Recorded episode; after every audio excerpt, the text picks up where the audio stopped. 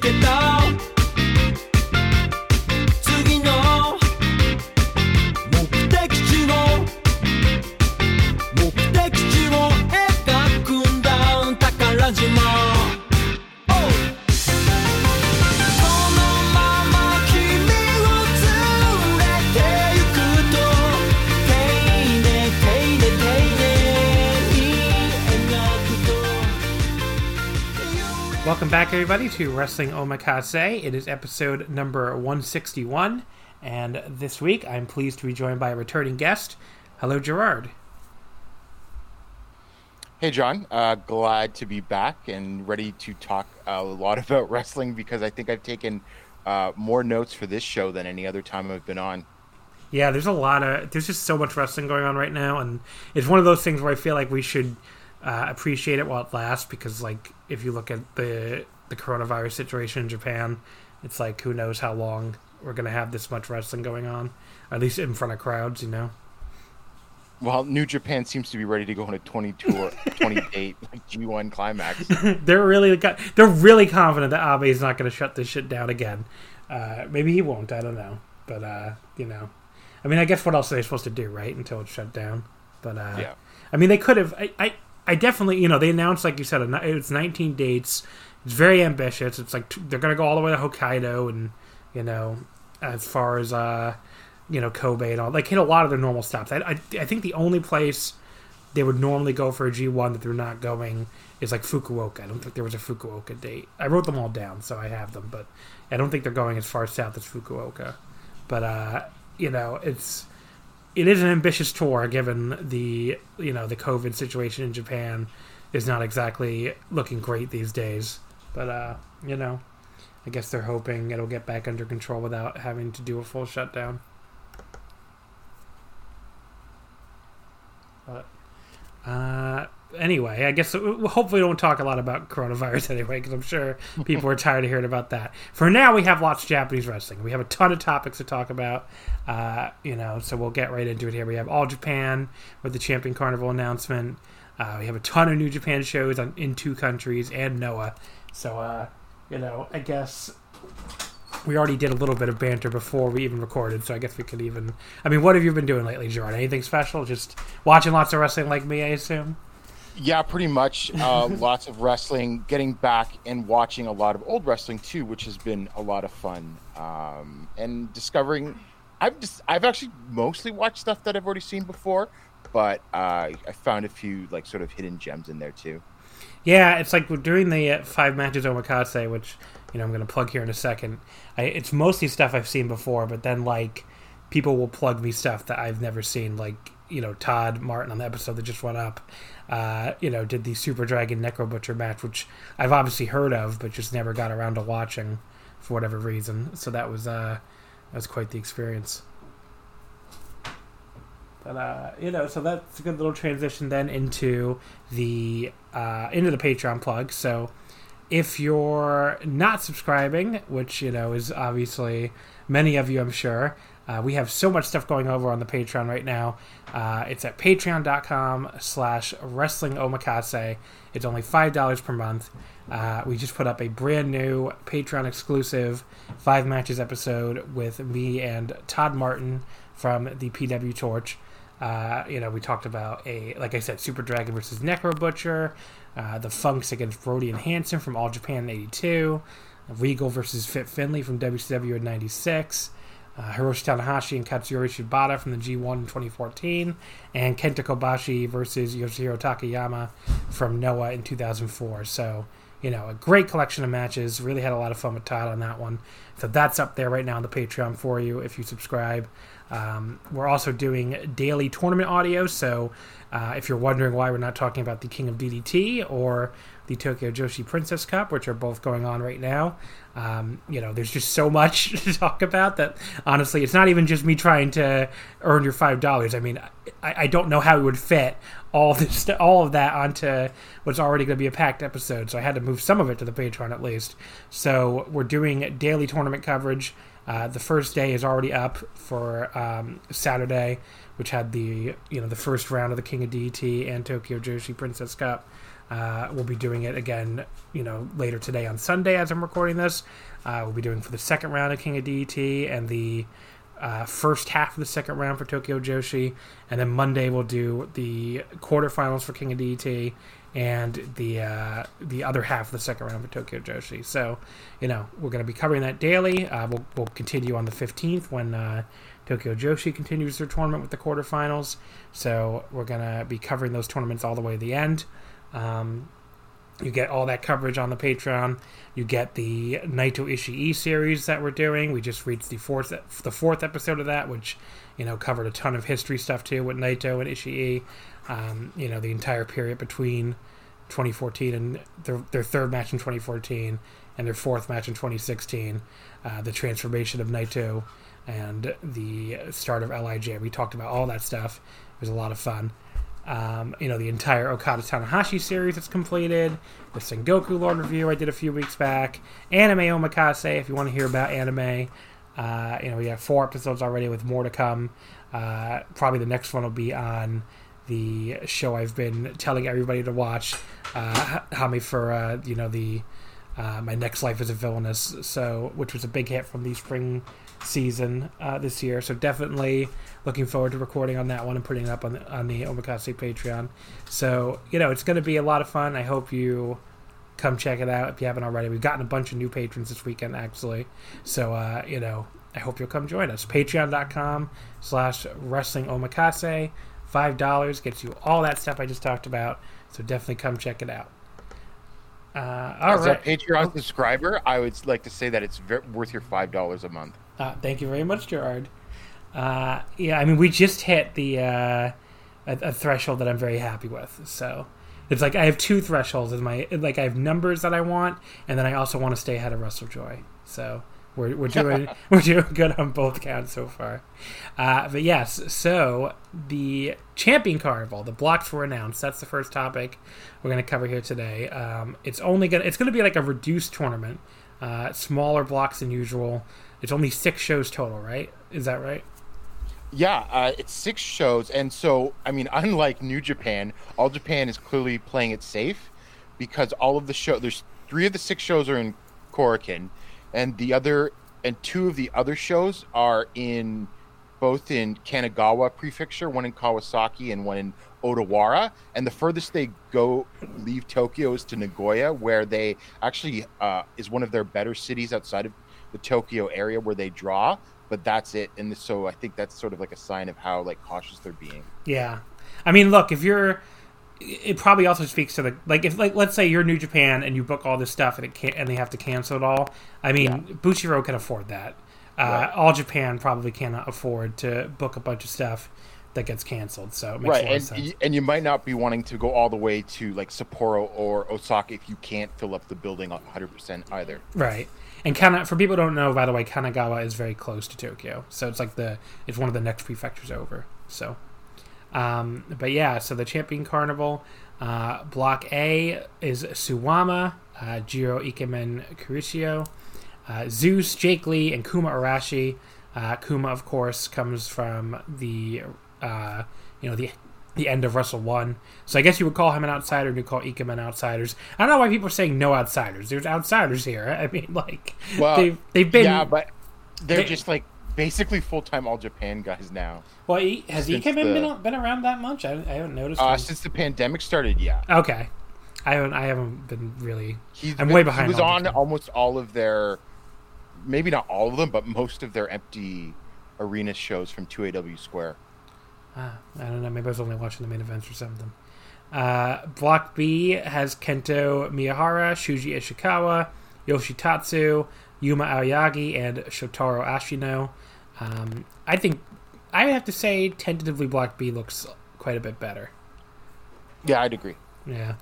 Uh, so any matches in here you're very excited for? I assume Kento versus Ashino would be towards the top of the list, like it is for me. Yeah, I think that's the number one. Um, uh, other ones, uh, honestly, Jake Lee versus Zeus because they don't really tangle that often. Uh, so I'd like to see that because I think that could be pretty fun. Um, but also one thing I'm thinking, and if you sort of look back, uh, back in the mid 2000s, the carnivals were a lot of just like five or six per block. And if you go all the way back to like the mid 90s, and the G1 climaxes when they were only five or six guys, you got a lot more draws. So I kind of suspect that's what we're getting in here, especially considering you've got to sort of like book certain ways and try to get people through. So I'm expecting a couple of draws this time around. Uh, and do you have any pre- early predictions um, as of? Uh, well, frankly, the only acceptable finals. I mean, if you're actually trying to, you know, push forward some momentum in the company, is Jake Lee versus Ashino. that seems to be the very popular prediction. I've But seen. I mean, you can't.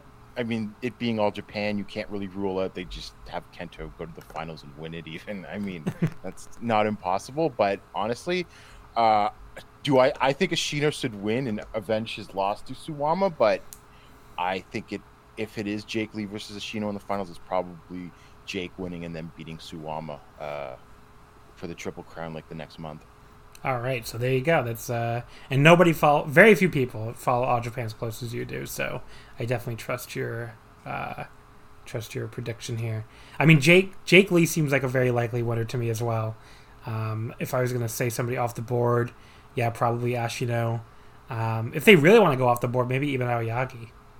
Yeah, Yeah, yeah. that'd be interesting. but I'm like, I'm pre like I don't know. It just felt like before the pandemic that it was going to be Jake Lee, although they hadn't really done too much with him lately. But one thing I'm pretty sure is that Suwama would still not be the Triple Crown champion right now if there was no pandemic. Hmm. So So there you go. That's the Champion Carnival participants. Uh, we'll obviously be covering it here on Omakase uh, when it kicks off in sep- September, right? Or is it the end of August?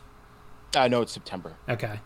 Um, you know, so we're gonna be covering it here. I don't know if it'll be on the uh, Patreon or on the free feed. I have to figure it out. I mean, I kind of figured um, like one of the things I wanted to do on the Patreon is like the daily tournament coverage for you know the G1 and the Champion Carnival, maybe even the N1.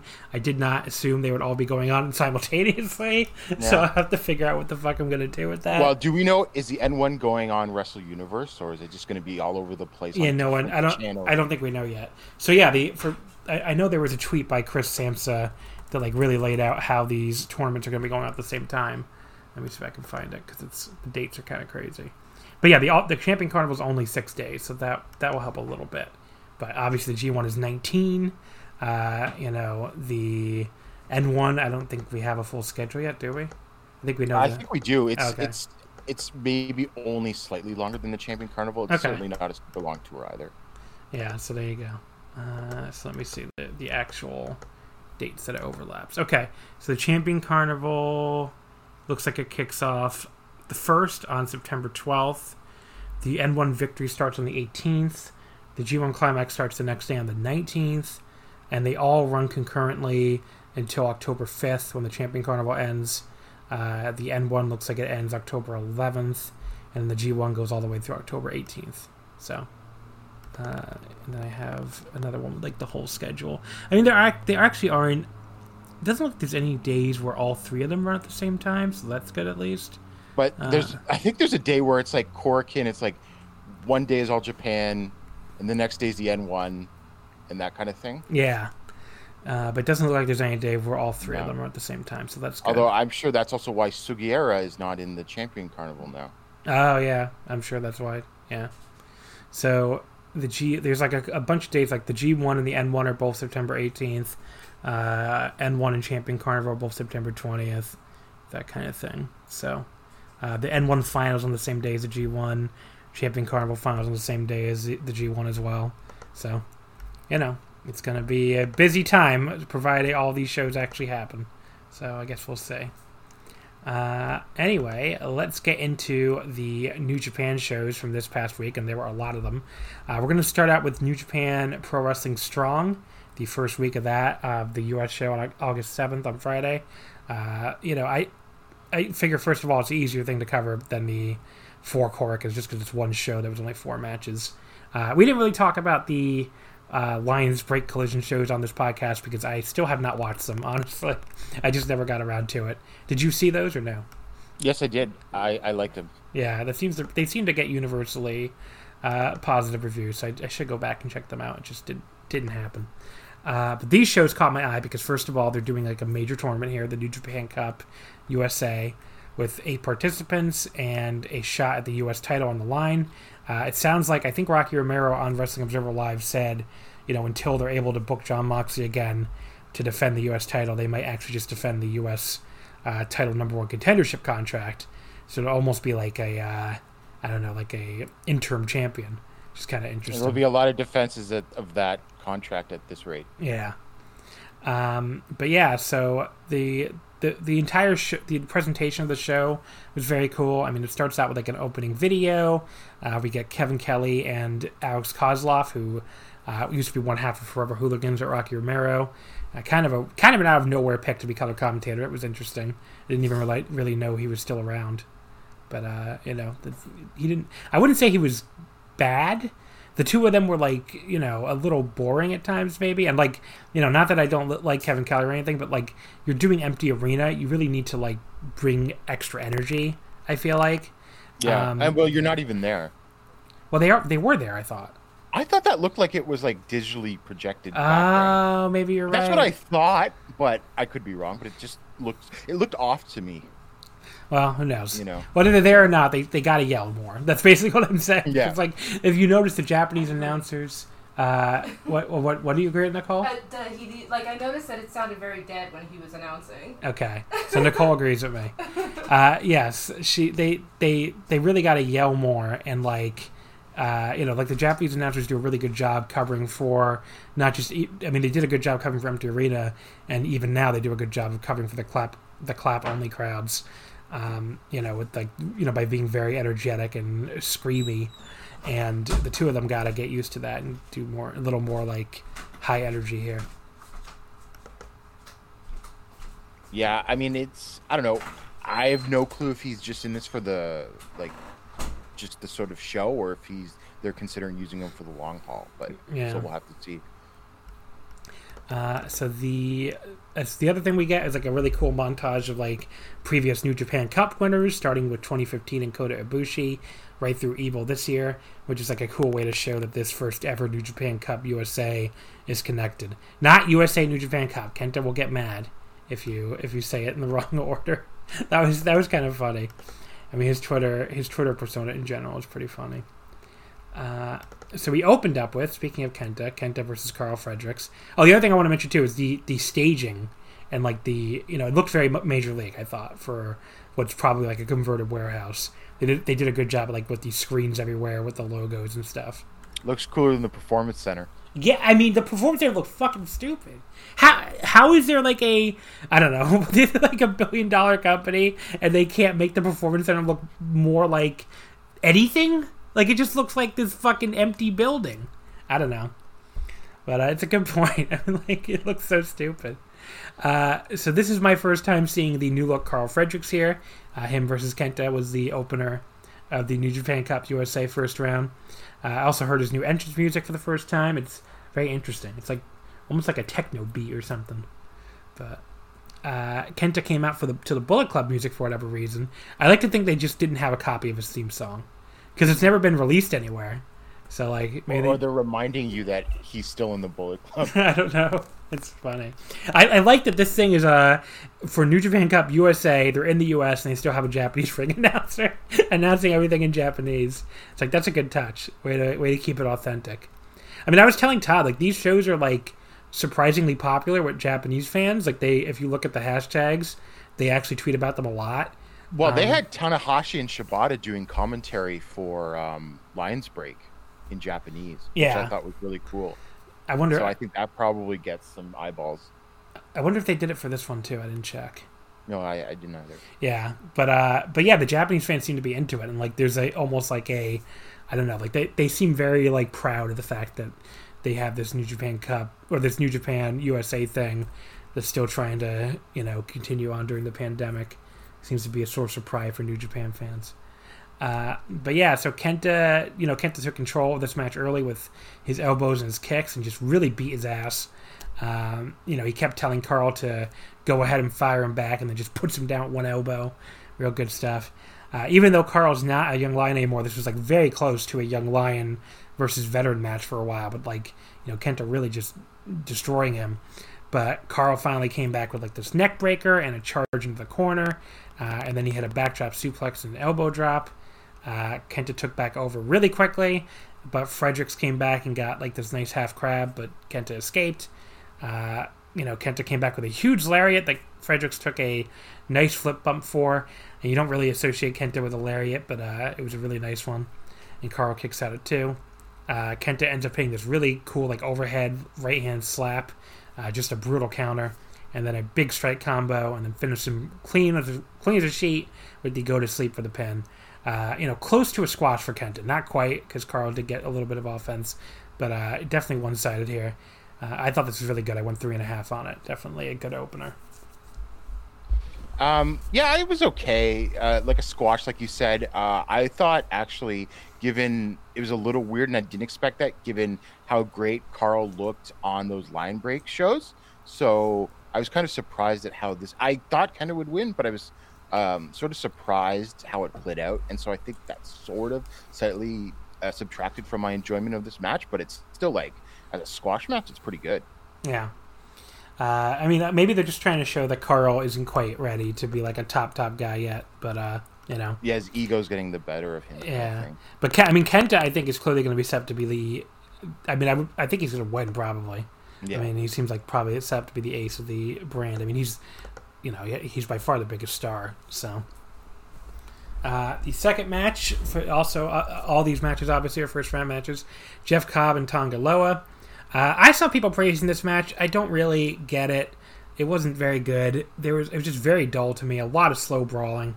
Uh, a rest hold from Loa right after the five minute mark when nothing much had happened.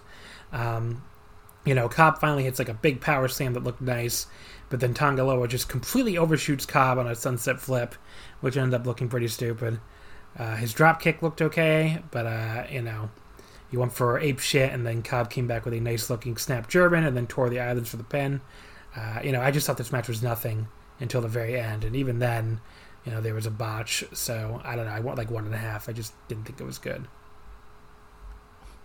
I don't know. I liked it. I guess I had like uh, low expectations going in. You're like I would. I did subtract marks. It's sort of like when when Loa went into like control mode and stuff, then I have like right like you know in my uh, notes. But you know, I thought the ending was fine, and you know, it's perfectly passable like TV match.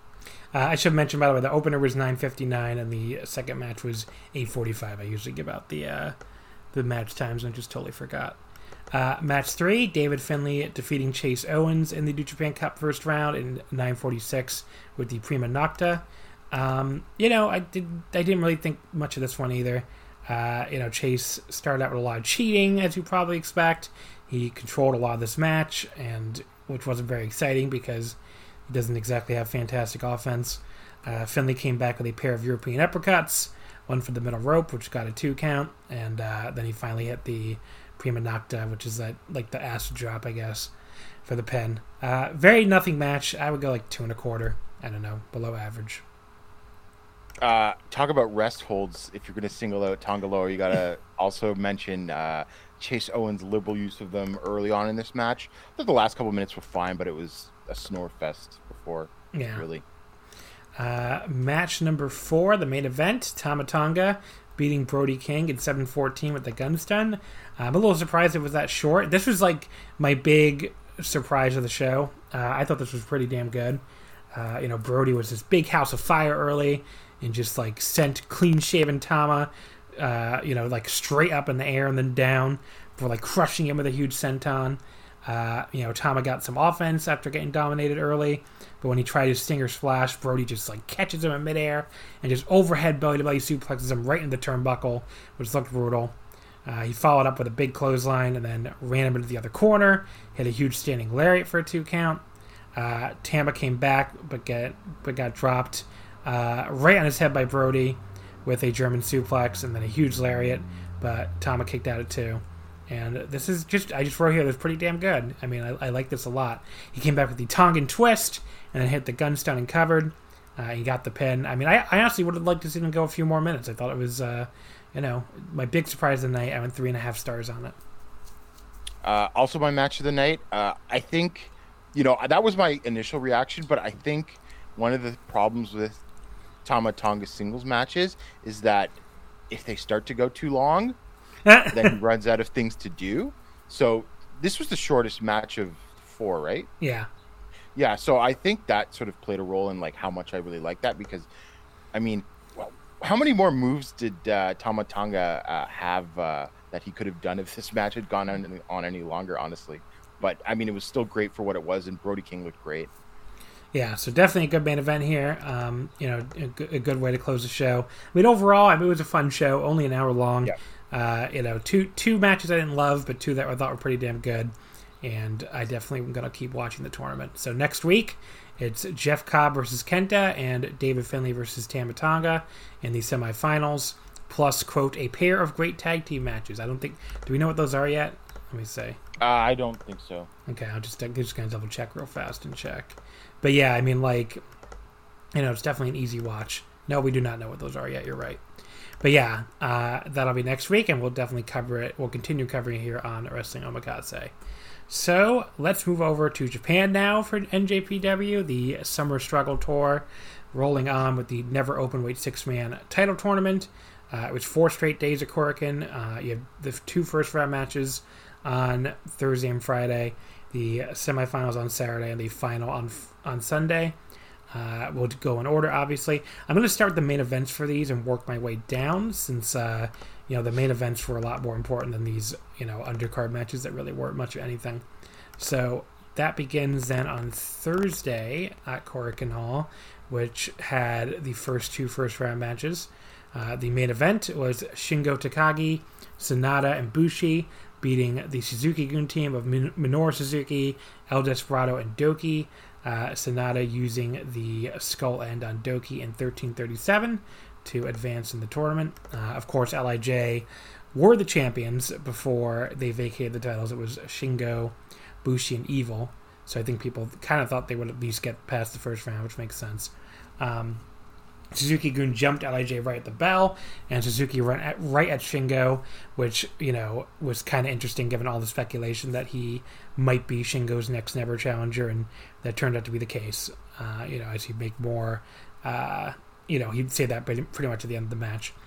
Uh, there was a big Shingo Suzuki exchange that was really fun, with both guys really trading a lot of blows and Suzuki countering Shingo's attempts at power moves with all these different sleepers before Shingo finally hits a front suplex to end it.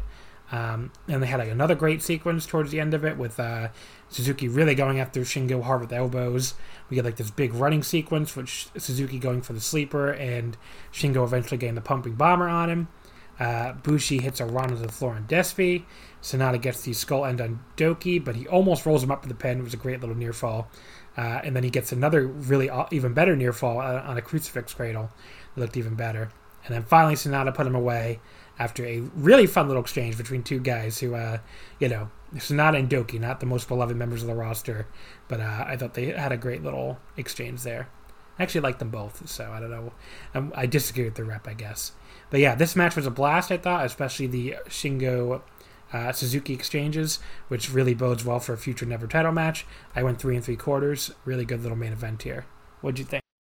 I went uh, three and a half. Uh, the first, it's funny. The first thing I've written in my notes says Shingo versus Suzuki. Um, that was awesome, and this was a really good match. And I think uh, my match of the night actually on this show. So afterwards, Suzuki goes after the Never singles belt and makes it even more obvious, pointing at it. So there we go. Uh, that could be that. It, it, obviously will be the Never title match for Jingu. Uh, probably maybe some kind of blast match they're talking about. So we'll see. Are you excited for maybe a blast match at Jingu? Uh, yeah, I think so. Especially against those two, um, they will sell it well. I don't think you could just throw any two even decent or good members of the New Japan roster into a blast match and it would work. But for these guys, it would. Yeah.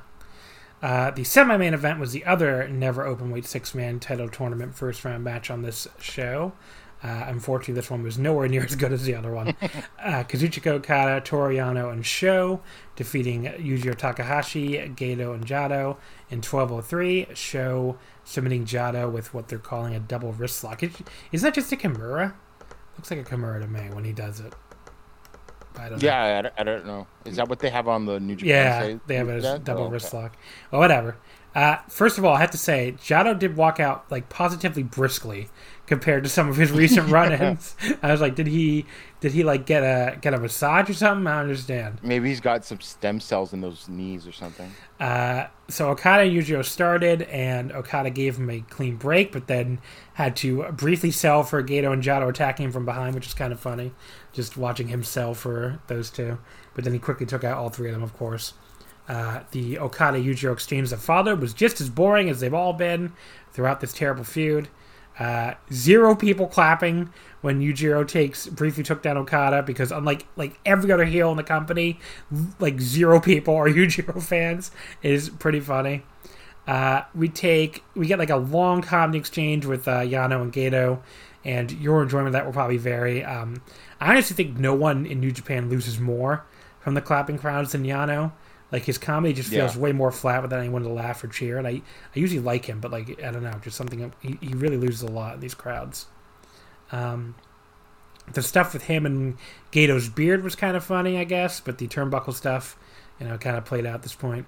Uh, I mean, Jado, I, honestly, just like I say, he moved better in this match than he's looked in months. I'm not sure what's up with that, but he wasn't good, but definitely an improvement from how he looked, you know, going back to the New Japan Cup. Uh, but Sho speared him and put him in the Kimura to thankfully put this match out of its misery. Uh, it wasn't as bad as it could have been, I guess, but it wasn't good either. I would go two stars flat on it. Yeah, this was probably also the worst match of the tournament. Um, I don't know. I mean, I, I get it. I, it's not like I'm offended. This is horrible. Fuck New Japan or anything like yeah. that. Uh, although I would say you could have shaved two, three minutes off of this. Come on. yeah, for sure. It's only a first round match. It can go like nine minutes. Uh, match number four is Taichi, Zack Sabre Jr., and Yoshinobu Kanemaru uh, from Suzuki-gun defeating Tanahashi, Ibushi, and Yuya Uemura. Uh, Kanemaru submitting or pinning Uemura with the deep impact of 927. A preview for the following night's tournament match because we, we just had uh, Uemura in there instead of Wato. But, um, you know, this was pretty fun. Uh, Uemura got to run wild early and he fought off all three Suzuki-gun members by himself. But then when Tanahashi asked to be tagged in, he immediately gets cut off by Taichi and Zack in the corner and just taken apart with Zack, like especially going after his knee. So it continues the storyline that he's a weak link right, you know, at the moment. Uh, Uemura like came in to save Tanahashi and finally tags in Ibushi, who cleaned house on uh, Taichi and Zack. Uh, Uemura got another hot tag from Ibushi and just looked awesome in this match. I thought uh, Tanahashi ends up alone against all three members of Suzuki-gun and like briefly holds his own before they go after his knee again to stop him. Um, there's actually a little um, tiny botch here where Zack like went at, went to kick his knee and he didn't notice it at first, which was kind of funny. But yeah, Kanemaru eventually hits Deep Impact and Uemura for the win. Fun six man, some really energetic stuff out of Uemura and Ibushi. I went three and a quarter. Uh, but the the big news out obviously was the continuation of the Tanahashi and Kota storyline, where like they all were like stepping on Tanahashi after the match, and Kota was in no rush to go save him. Just looked extremely frustrated on the floor. Uh, he finally rolls in like very slowly, and then also gets attacked by ZSJ and Taichi.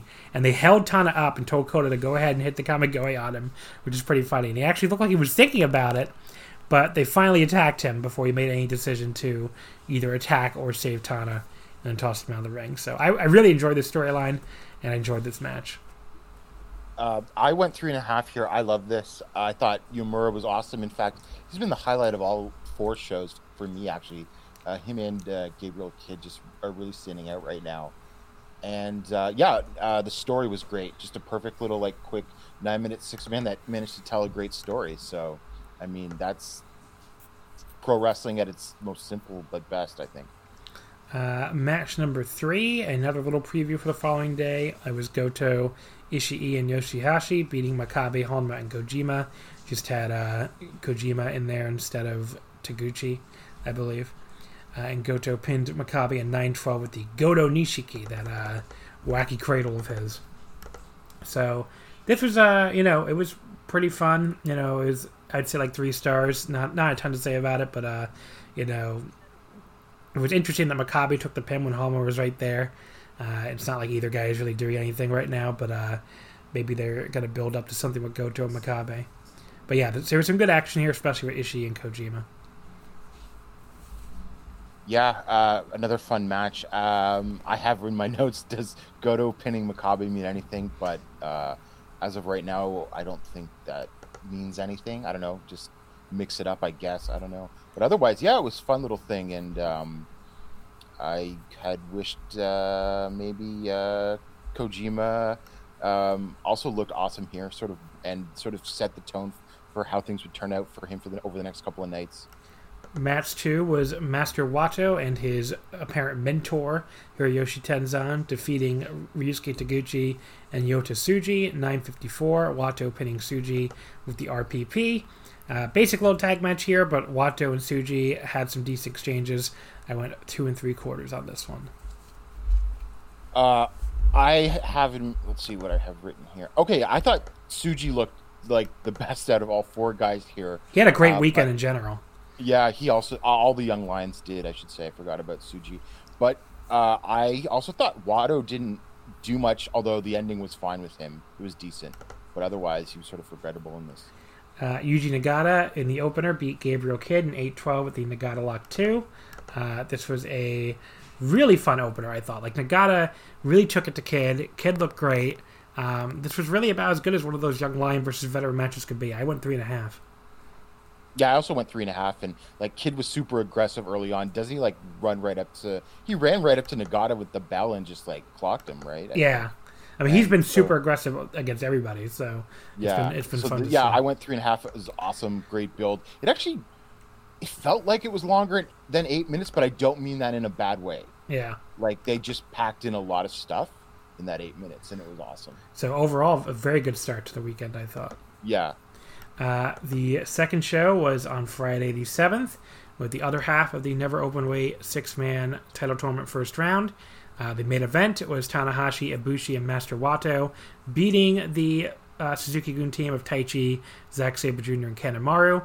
Tanahashi actually getting the pin on Taichi in 1653.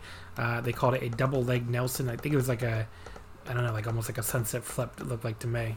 But uh, or not sunset flip, but like a like a front cradle or something. I don't know. It was a it was a roll up. Everybody can never keep track of the roll up names.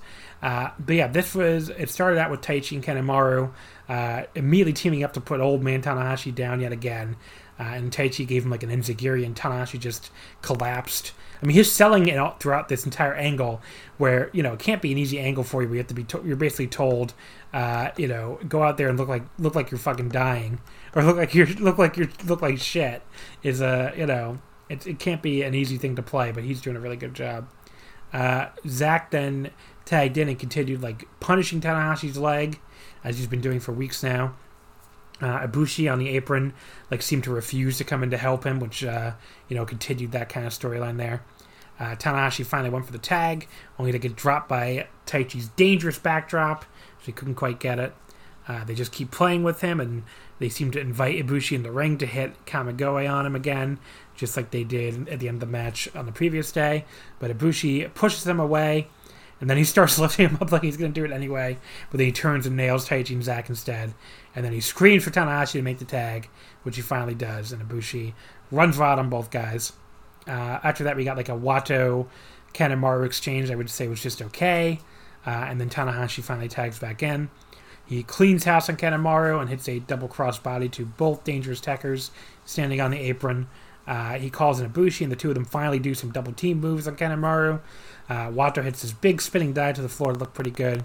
and then Tana goes for the high fly flow on Kanemaru, but uh, the heel master gets his knees up. He tags out to Taichi, hits an axe bomber on Tana for two, and then a last ride power bomb. But Ibushi and Wato dive in to save him just as we hit the 15 minute mark. Uh, Kota tries to fight off both Dangerous Tekkers by himself, but it doesn't go too well for him. Uh, and then Taichi and Zack just start like brutalizing Tanahashi again, just like they did at Dominion with uh, Zack giving him the standing dragon screw, with Taichi holding him up.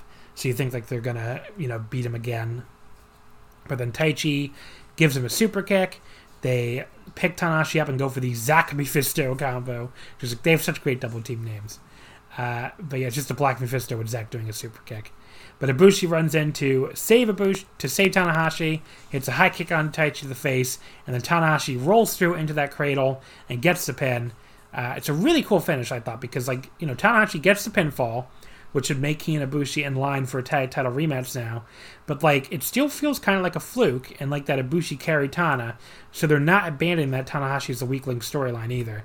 I mean, backstage he tells Ibushi like you have to be God now, just very. I mean, the entire thing, you know, people are like, well, is Ibushi going to turn heel?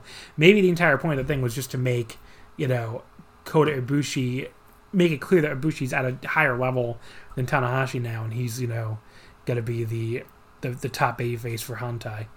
But yeah, Z- Zack went after Tanahashi to rage after the match, so uh, the tag title match definitely looks like it's on for Jingu. Uh, it was a good main event. I actually liked the previous day slightly better, but this was a lot of fun and continued a really interesting storyline. I would go three and a half. I think I like this one better than the day's previous main event. I thought Tanahashi actually was awesome here, just getting beat up.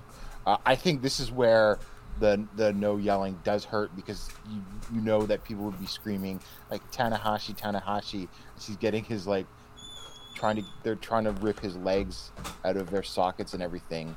Uh, although I would say, given how banged up Tanahashi's knees are looking, he's got to stop doing the high fly flow. He like did it like almost every show, yeah. or at least attempted to. Yeah, he, back, buddy. Yeah, he's really got to stop doing it. I agree. Uh, the semi-main was the other first-round match on this on this show. Uh, Hirooki Goto, Tomohiro Ishii, and Yoshihashi defeating Makabe, Honma, and Taguchi in 11:53. Yoshihashi submits Honma with the butterfly lock to advance to semifinals. Uh, Makabe and Honma, you know, double teamed their old uh, GBH deserter Ishii early on, and then they attempt to do the same thing to Yoshihashi. But uh, Goto, Goto tried to run in, but Taguchi came in to make a three on two and attacked them with, with his butt as usual. Uh, we then get the double Kokeshi from Taguchi and Honma, including like this really wacky wobbling from the Gooch uh, before he before he went down on him, which is kind of funny. Uh, Goto and Yoshihashi used a double reverse GTR on Honma to set up Yoshihashi putting him in that stupid butterfly lock, and that got the ta- gets the tap out. Uh, this was fine, maybe maybe a little disappointing. I don't know. I went like three stars. Yeah, same. It was it was fine. It was like a perfectly serviceable, like standard insert ingredients, and then you'll have your New Japan six man tag type thing, right? Yeah. Very basic, but it's, it's like technically a pretty fine match. Uh, match four. It was interesting that Naito and Evil had like half these shows off. They only worked Friday and Sunday, which I know they try to give Naito days off and stuff because you know he's about to die. he's about to die. Uh, the Lij team of Naito, Shingo Takagi, Sanada, and Bushi defeated the Bullet Club, Evil, Dick Togo, Taiji Ishimori, and Gedo. Uh, Sanada submitting Gedo in 1326 with the skull end. Uh, Naito pointed out afterwards that this was the first loss for an Evil team since he joined Bullet Club, so they stopped his momentum, as he said. Uh, but yeah, this is uh Lij of all people. I really get annoyed sometimes when they they, get these pre-match attacks for the bell. It's like you guys used to do this to everybody. You should and still do it sometimes. You should be prepared for somebody to attack you before the bell. Uh, also, was Bushi wearing an like an Eva Unit One tribute mat- mask during this? The color's like perfect. I was like, what the fuck is this mask? He just like marathon Evangelion. I don't know if you noticed that, but it's like purple and like, purple and green. I'm like, what what the fuck else is purple and green? Anyway, uh, we get like a heat segment on Bushi for a while before he makes his own comeback on both Gedo and Dick Togo, and then finally tags in Naito. Uh, Evil, you know, tags on the other side of the big showdown. Naito just beats the crap out of Evil. Great aggression here for all the uh, people who say it doesn't show aggression or anger or whatever. He shoves the ref down when he tries to stop him from stopping in the corner. Uh, they end up in a big forearm exchange, which Naito wins, but Evil grabs his hair to stop him from hitting Gloria. Uh, Naito comes back on the enziguri, but Evil rams him backward into the exposed corner when he tries for Gloria again, and finally tags out to Ishimori. Uh, we get the you know the kind of standard everybody runs in and hits their move sequence. Uh, Naito and Evil are the standouts here. Naito tries this huge flying forearm that we don't really see him even attempt that often anymore. I thought it was interesting that he did it uh, in an eight man tag here at Korakuen. Uh, Evil sidesteps it uh, just like I've seen Ishii do repeatedly in the uh, Naito Ishii series over on the Patreon. But uh, he drops him on his head with a German suplex. Again, kind of a sick bump to take here in a random eight man tag. But Naito gets right back up and no sells it. Hits a huge swinging DDT off the ropes. Looked pretty cool. Uh, Gedo and Jado try to cheat their way to victory. Um, you know, they try to interfere on Sanada. That doesn't go well for them, though. And then Sanada sets Gedo up on the top rope and uh, basically like kicks him away or kicks the rope into him, which sends his brass knuckles flying, and then he submits him with the skull end. Uh, afterwards, Naito and Evil are like grabbing each other's hair on the floor, and Evil saying "Asenneo Naito, Asenneo," which I thought was kind of funny. But yeah, I'm definitely into that feud. I, I know some people aren't, but uh, you know, I think it was pretty. This was pretty good. Good action. Good Naito Evil exchanges. They were pretty heated. I went three and a quarter. Um, I you're right. I thought Evil showed a lot of intensity here. Uh, the only stuff that the only thing though, like in this match that really stuck out to me was the Evil versus Naito stuff. The rest was sort of just kind of there for me. Mm. I don't know, but I mean it was still good, and I agree with you that like Evil versus Naito, I think has. Uh, but I mean that's all that really matters, right? The whole point is you're trying to build heat for your main event, and I think they did that here very well. Although I think you probably could have cut off two minutes, especially when things are so storyline driven in a match like this. Uh, match number three was Okada, Toru Yano, and Sho beating Suzuki, Desperado, and Douki. Uh, Sho submitting Douki with the here they call it the arm lock cross hold. Well, they, the fucking English site like, oh, that's a cross arm breaker. Never mind. I thought they came up with another name for the Kimura. Uh, but yes, Sho, Sho submitting Douki in 916 with a cross arm breaker. Uh, this was a weird match since the two sides have no real beef, but uh, Okada and Suzuki got all up in each other's faces, presumably just for old time's sake. Uh, it was nice to see Okada get to wrestle somebody other than Yujiro or Gedo for a change. Uh, Sho and Douki had a nice little exchange at the end, and Sho tapped out Douki with the cross arm breaker, continuing his recent submission tear. I thought Douki was like a quiet like MVP on these shows. Not like he was one of the best wrestlers in the world or anything, but like he was involved in a lot of finishing sequences because he was losing them all, and I thought he was pretty damn good on all of them. He's he's come a long way since uh, he first showed up at New Japan, but good little match here. I went three and a quarter. I thought this was pretty damn good. Uh, yeah, I thought uh, it was sort of nothing except until the end, the last couple minutes, and I liked the Sho versus Douki stuff, but didn't really capture my attention other than that. Okay. Uh, but that, that, that, probably was my favorite part too, so I guess we're in alignment there. Uh, and that goofball Okada got way too into clapping to Sho steam at the end, and even Sho looked like vaguely horrified while he was trying to smile through it. Thought that was funny. Uh, match number two, Tenkoji, a, a, rare team up lately since uh, Tenzan's been so busy with his Master Wato uh, you know, Master Wato Adventures. They beat Gabriel Kidd and Yota Tsuji in 852. Kojima pinning Tsuji with a lariat. Uh, you know, this is a very standard tag team match. The Young Lions showed some good fire. I went like two and three quarters. It was pretty good.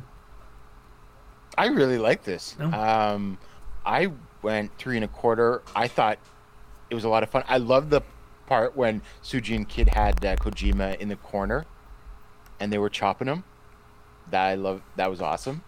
Um, and this was when I was like, oh damn, uh, Tsuji's really improved because uh, I wasn't necessarily watching all of the undercards and stuff during the New Japan Cup. Uh, so this was a real pleasant surprise. But I'm also like a huge Tenkoji mark, so you know, the, I got to give it some good marks. The opener was Yuji Nagata beating Yuya Uemura in 806 with the Nagata Lock 2. I was kind of disappointed by this. Uh, It seemed like Nagata was moving a little slower than yesterday's match with Kidd. I mean, he's old, I guess. What are you going to do?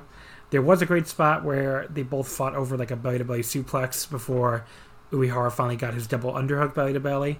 I really hope he keeps that move even after he comes back from his excursion like five fucking years at this point. Uh, but Nagata, you know, tapped him out with the Nagata Lock 2.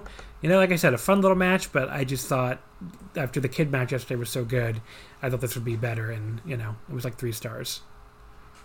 Yeah, I went three stars. Two, I would say the Kidd match was better.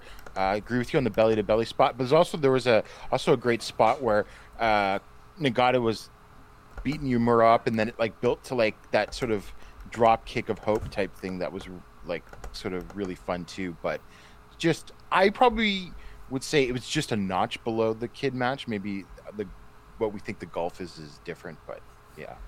Uh, so that's it for this show. I I don't I didn't like this one as much as the first show.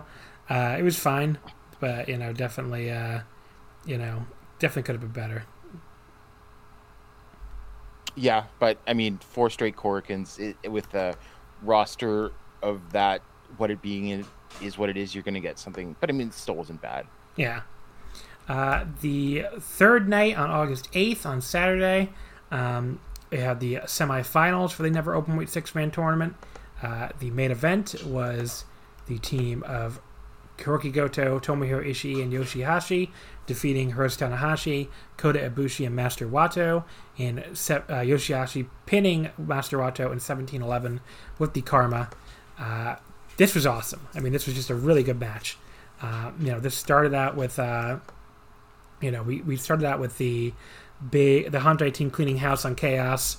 Uh, Wato like tagged in and tried to do some karate against Goto, but it didn't go too well for him as Goto kind of shrugged off his uh, you know little karate moves and him with a big shoulder block to put him down.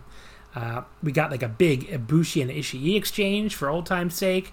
Uh, Ibushi, you know, puts him down and hits a standing moonsault. He drops Ishii right on his head with a German suplex, but Ishii no sold it and hit a big power slam before tagging out to Goto. Uh, Goto and Yoshihashi ended up double teaming Tanahashi, who once again seemed to be the weak link of his team. Uh, Goto hit a reverse GTR on Tana and went for the uh, front version, but Tana came back with a kind of weak looking twist and shout, but then his second one looked a lot better. Uh, hit a big slap to the face and tried for Sling Blade, but Goto catches him, you know, just like holding onto his arms. And then Ibushi, you know, say or, or catches him and like lifts him up under his arms. I mean, like was going for Ushigoroshi. Uh, Ibushi saved him with a high kick to Goto into the crucifix pin attempt. It was a great little uh, flash pin attempt there that almost got the job done, but Ishii made the save. Uh, Tanahashi and Kota recovered, hit a double team Golden Blade, but Goto rolls out of the way the high fly flow, which, like you said, he attempted on every fucking show. Uh, Yoshihashi and Wato tagged in, and we got the big showdown of immortals here Yoshihashi and Master Wato. Uh, Yoshi took control of this kind of dumb looking neckbreaker thing. Uh, Ibushi tried to come in, but Ishii took him out with a German suplex from behind. He and Yoshihashi double teamed Wato, and finally, this Titan met his match here at the hands of Ishii and Yoshihashi. Uh, Yoshihashi hit a big running set up powerbomb that actually looked pretty cool. I'm like, why don't you do that move more often, buddy? Like, so much of your offense looks stupid, and that actually looks cool. Uh, but Wato kicked out at two. Uh, Yoshi followed up with an Axe Bomber, but Wato kicked out at two again. Everybody came in one after another, and Ibushi and Tana are able to get back on the same page for a missile drop kick with Tana holding Ishii. I'll be honest, I thought he was going to move and Ibushi was going to hit Tana to continue that storyline, but, you know, didn't happen. Uh, Tana hold, held Yoshihashi for a double high kick uh, from Wato and Ibushi. That looked that actually looked pretty cool. And then Wato headed up and went for his RPP, that you know twisting senton thing he does, but Yoshihashi rolled out of the way. Uh, Wato recovered, hit a spinning kick, and then some kind of weird arm hook driver thing. I don't, do you know what that thing is called? I have no idea what to call that move he did. It looks no, like I it, don't know either. It looked almost like Saki Akai's finisher. It was very like why we're stealing finishers from Saki Akai now, I guess. Uh, but yeah, Yoshihashi kicked out at two again.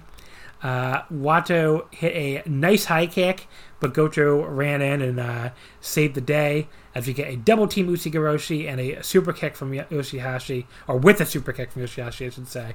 A sliding forearm from Ishii and a double knees from Yoshihashi for a two count. Yoshi hit Karma on Wato and finally gets the pin. Uh, so there you go. This was an awesome main event. Uh, Yoshihashi and Wato, they're two guys who get a lot of hate, a lot of shit, but they both brought it here. They had a great closing stretch. Uh, I went back and forth, but I decided to fuck it, say fuck it, and go. Uh, no, I didn't decide to fuck. It. I decided to say fuck it and go four stars flat. There you go. I did not fuck the match. uh, I went three and three quarters. Uh, this might be my match of the tournament. I think this is my match of the tournament. Yeah, it's definitely mine Uh, too.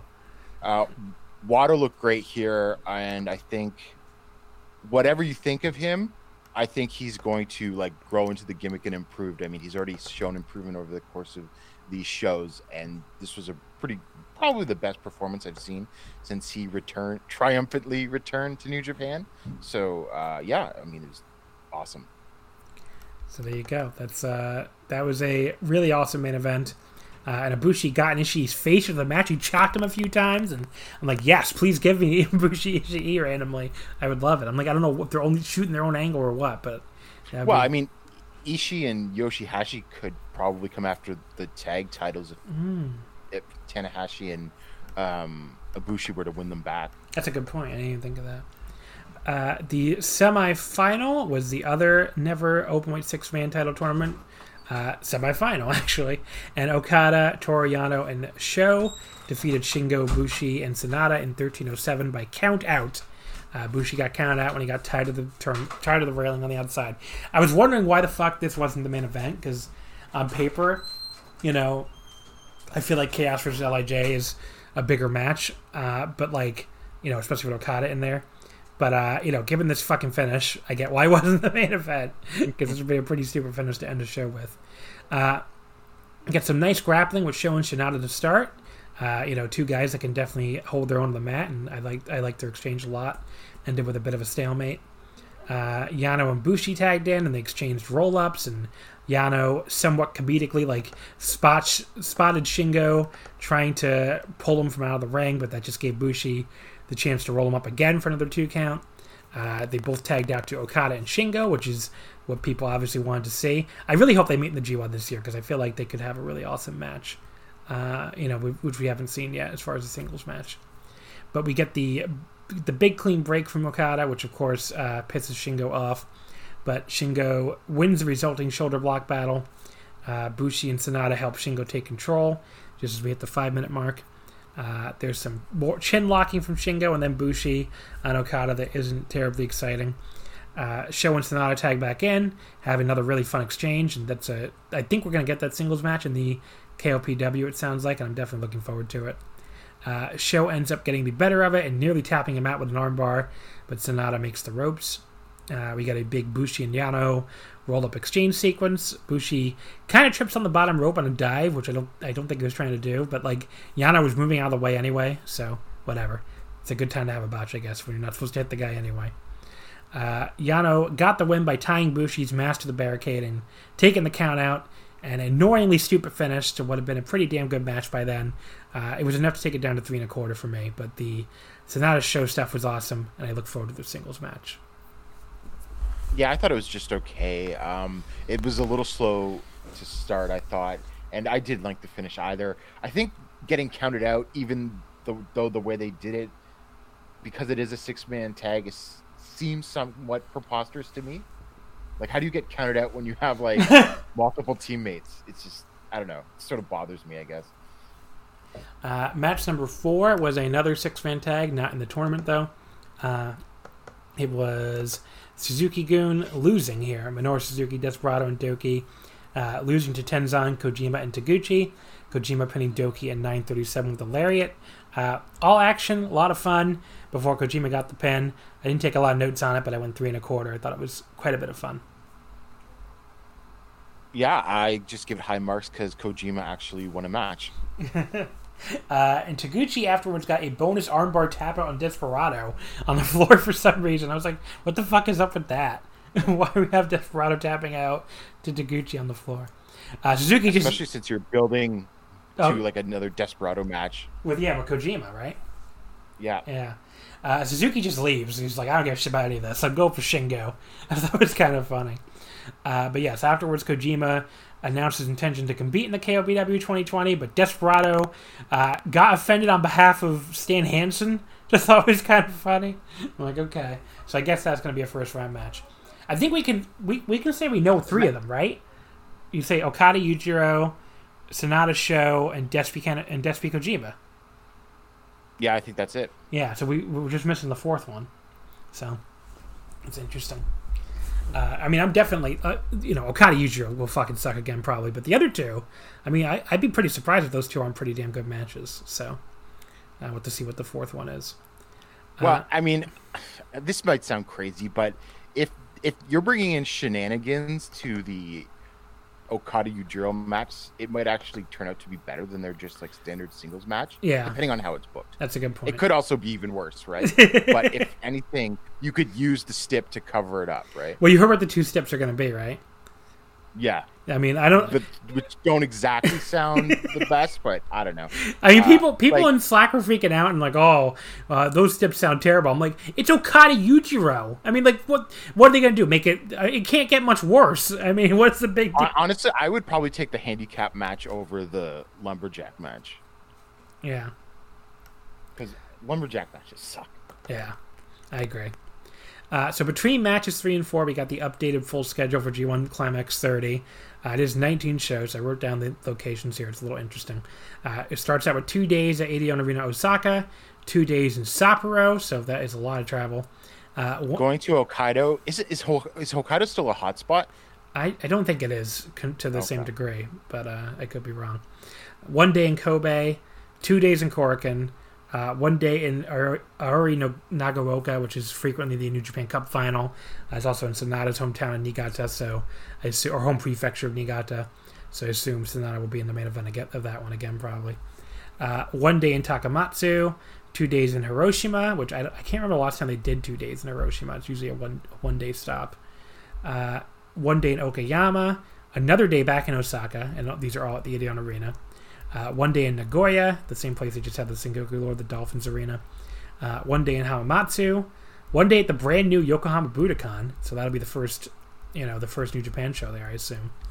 And three day, three final days at Sumo Hall, which at least puts to rest the speculation that the pro wrestling companies can't book Sumo Hall during this. So that is going to happen still. But the, those those last three days um, for Sumo Hall, they're in October, right? Yeah, I think they're the The same. canceled the canceled Sumo Halls for Noah and DDT were in November though, right? I think so. Yeah. Okay. Uh, don't know. I think the I- Sumo Hall I- dates are still the same. I think there's. I thought someone said something about sumo in November and they wanted to protect the building just in case or something. So I don't know what's going on. Yeah. Uh, but yeah, I think that I think the sumo hall dates are still the same because that's when I was gonna, you know, I still have a fucking flight there that I have to cancel shortly. But I think that's the same dates I already had planned on going. Uh, but yeah, the G1 is supposed to kick off September 19th, so it was exactly six weeks from this show on August 8th. So, you know, we'll see. Hopefully, it happens. Uh, match number three was the Suzuki Gun team of Taichi, Zack Sabre Jr., and Yoshinobu Kanemaru beating Togi Makabe, Tomoaki Honma, and Yuji Nagata in 10:34. Uh, Taichi submitting Honma with the stretch plum. You know, this was all right, I guess. Nagata cleaned house early, really took it to Kanemaru. Uh, Zack came in to cut him off, and uh, Nagata came back with an exploder. That whole exchange was pretty fun. Uh, Honma tagged in, and that part was not fun. he tried his best, but uh, didn't look like he was having a good day. And Taichi submitted him with the stretch plum. Uh, the stuff before, like I said, the stuff before Honma got in the ring was fun. Most of it with Honma in there was not really. So I went like two and three quarters. I went gentleman's three. It was fine. Um, then Honma came in, yeah, but you know, Taichi wins the stretch plum, and everyone goes home happy, so it was fine. Uh, match number two: Yujiro Takahashi and Gedo defeating Yota Tsuji and Gabriel Kidd. Uh, Yujiro pinning Gabriel Kidd with the pimp juice in 751. Uh, this was probably my biggest uh, gap with fucking grapple when I was filling this out. Um, I thought this was fine. I mean, I like the, the Young Lions kept things at a certain level of excitement, even with Yujiro and Gedo in there.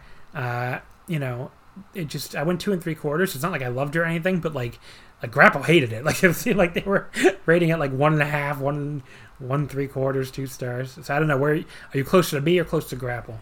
Well, I went two. It was meh. Although, like, Kidd and Tsuji looked good, but I just couldn't couldn't get me over the hump to any more than two.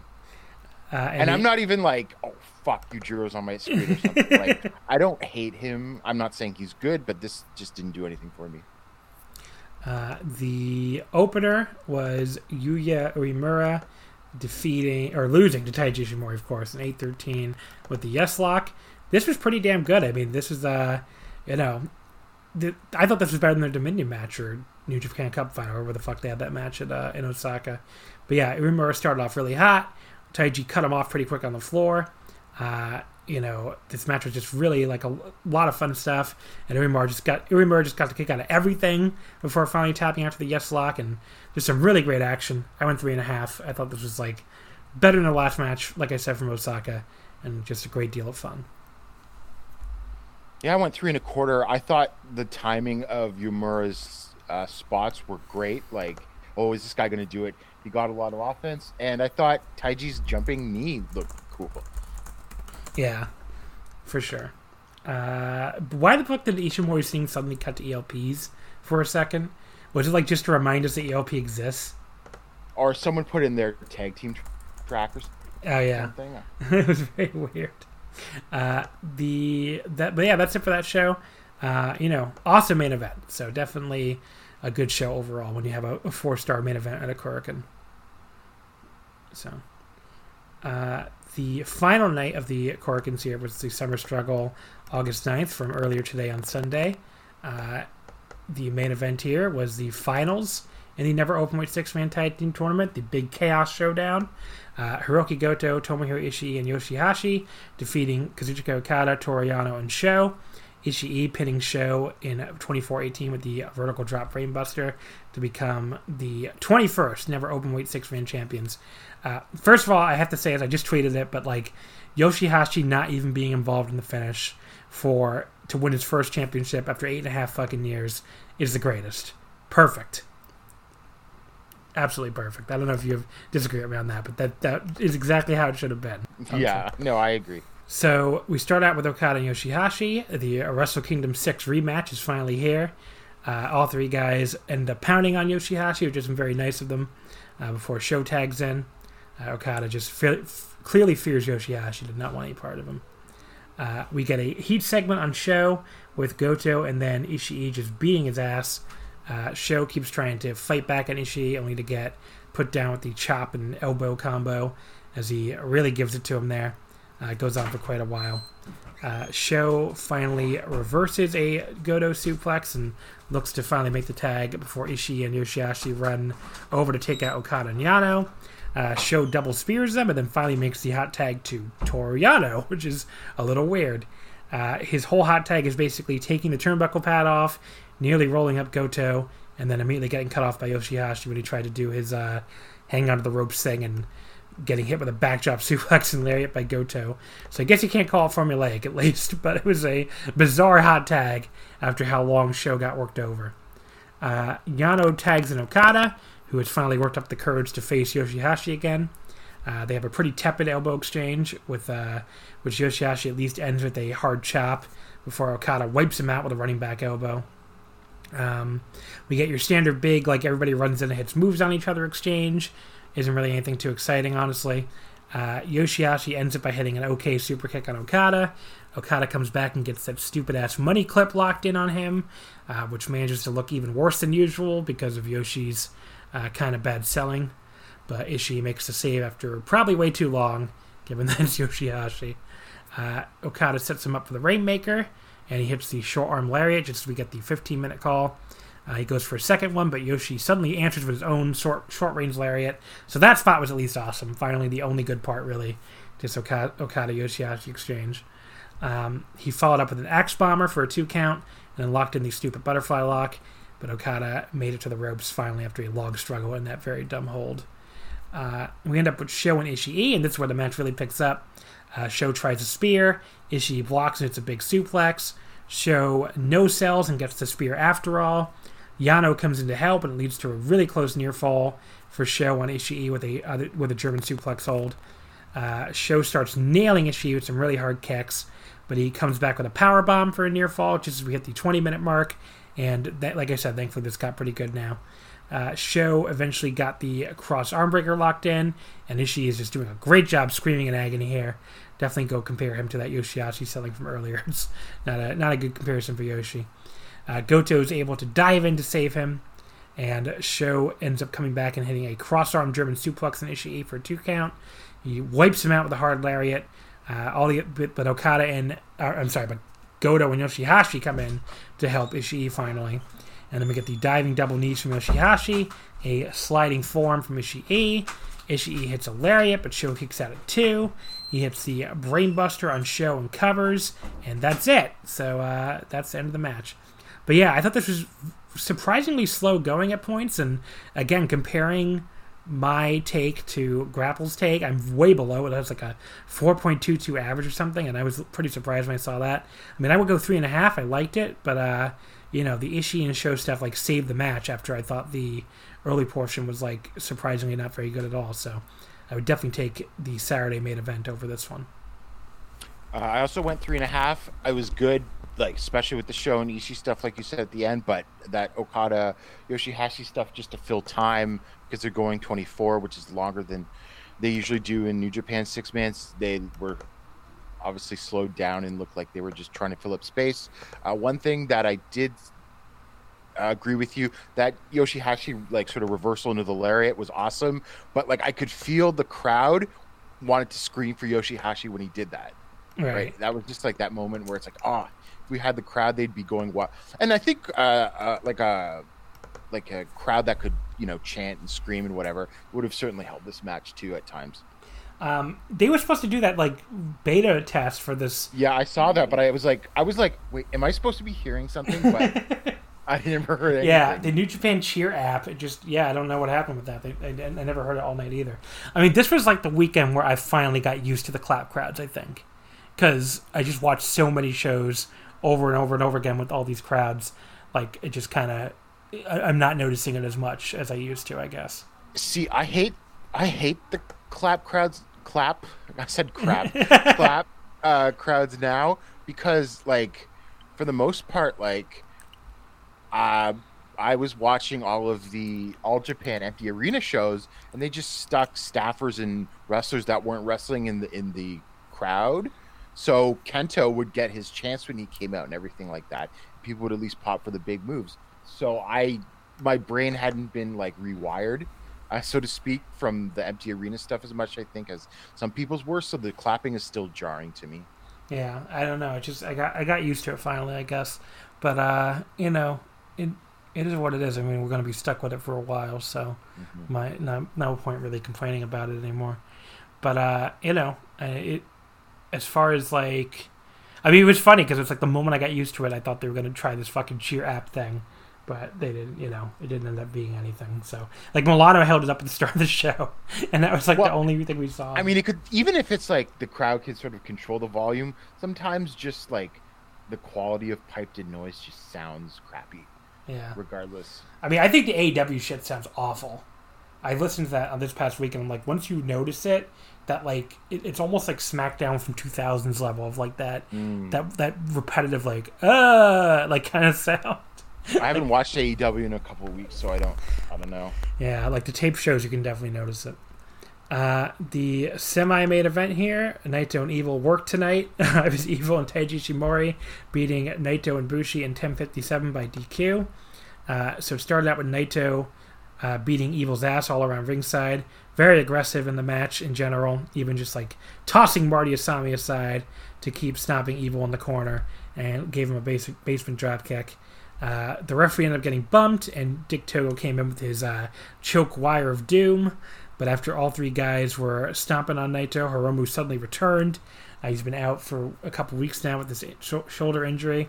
Uh, he went right after Ishimori, and the referee ends up calling it. He recovers and sees, uh, you know, Tai or uh, Hiromu beating on Taiji, and calls the DQ to give it to Evil and Ishimori. So the angle was, you know, kind of cool. The, obviously, it's not a great finish to a match, but uh, it's like the match was anything super special before that anyway. So I, it's not really that big deal.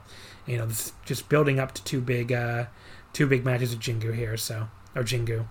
But yeah, I mean, I thought I still went three stars. I thought it was heated, a good little brawl. Obviously, no finish, but you know, build up match. Uh, yeah, it was it was fine for what it was. It was an angle. I'm sort of surprised it took this long to get to a DQ finish between uh, these teams, or like a combination of these teams, given how many shows we've had so far.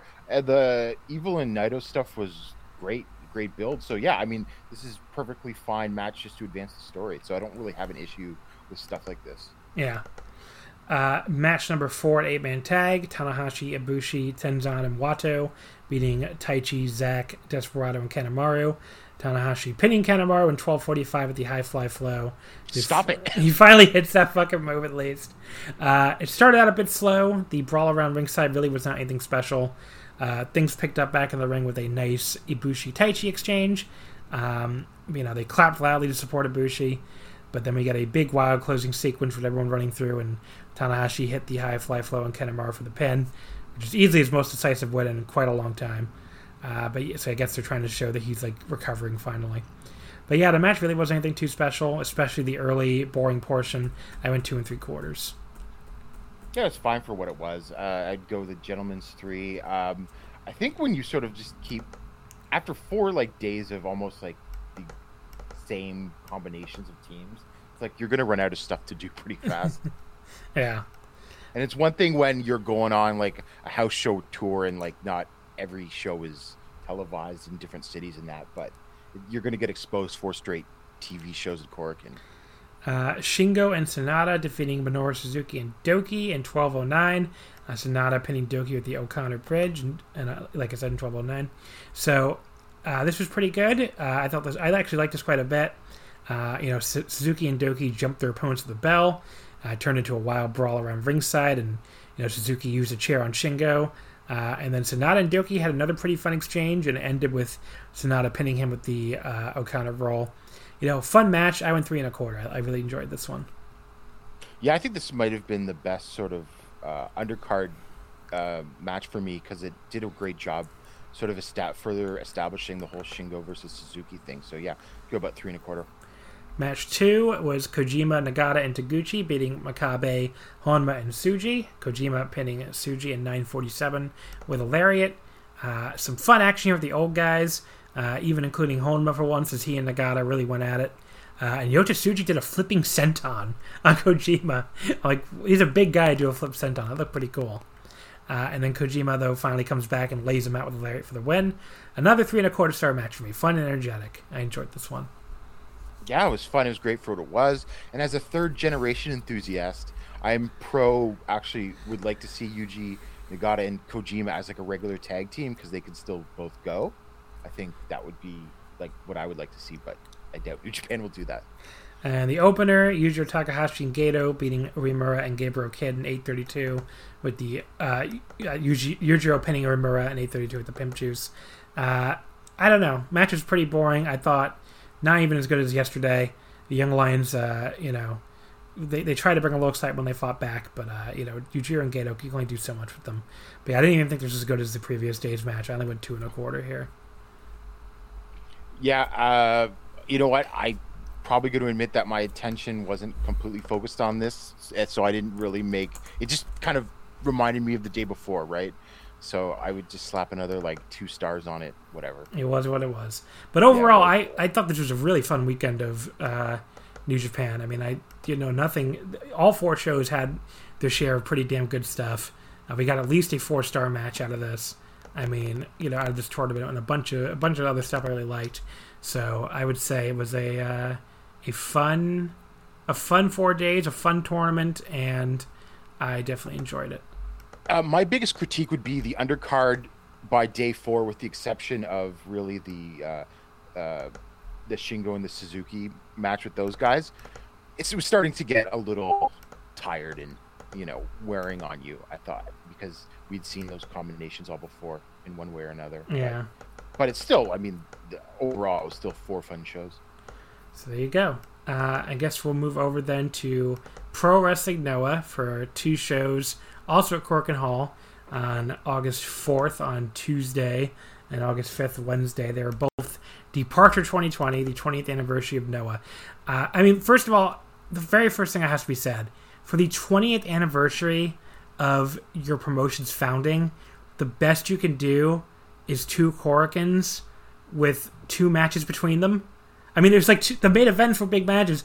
Everything on both undercards was nothing. Like I was really flabbergasted just looking at these cards. I don't know. Do, do you just? Well, I, I guess if you're looking at it from a 20th anniversary perspective, yeah. I mean, there wasn't anything special. I wouldn't say anything was offensive. Like I gave a bunch like three three quarters and two and three quarters to the undercards, but I suppose if you sort of look at it as the 20th anniversary, yeah, there was no spice or anything like that yeah, on the I, undercards. I just very, very found it very bizarre, honestly. Uh, the main event of night one, which is, I mean, we're going to talk about the only thing on both shows that I really liked that much. So, I mean, this is this is really right, right off the bat, and it was all downhill from here. Uh, the main event of the first day was for the GHC national title. Uh, Katsu- Katsuhiko Nakajima trying to defend against Kano, but Kano gets the win by knockout in 24-45. Um, so yeah, this was awesome. I mean, this was the if you're going to watch anything from these two shows, this should be it. I mean, you really could skip almost everything else, but this was an awesome match. Um, we started things off with a big stare down, just like Go Fujita. Although this one lasted only under two and a half minutes instead of thirty, but I just thought it was funny that we had another Noah match that starts out with the the stare down. Uh, Nakajima finally just went after him.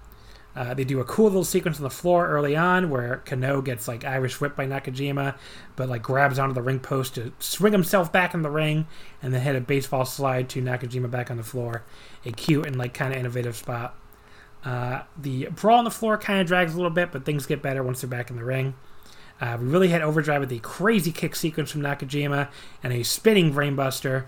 He goes for the PK, but Kano manages to get out of the way. Uh, but he's like still down and selling the beating as we hit the 20 minute mark. Uh, Kano comes back by like kicking Nakajima's legs out from under him when he tries something off the top rope. And this spot I, I don't love because it doesn't make a lot of sense why Nakajima is like suddenly unable to do anything just having his legs kicked.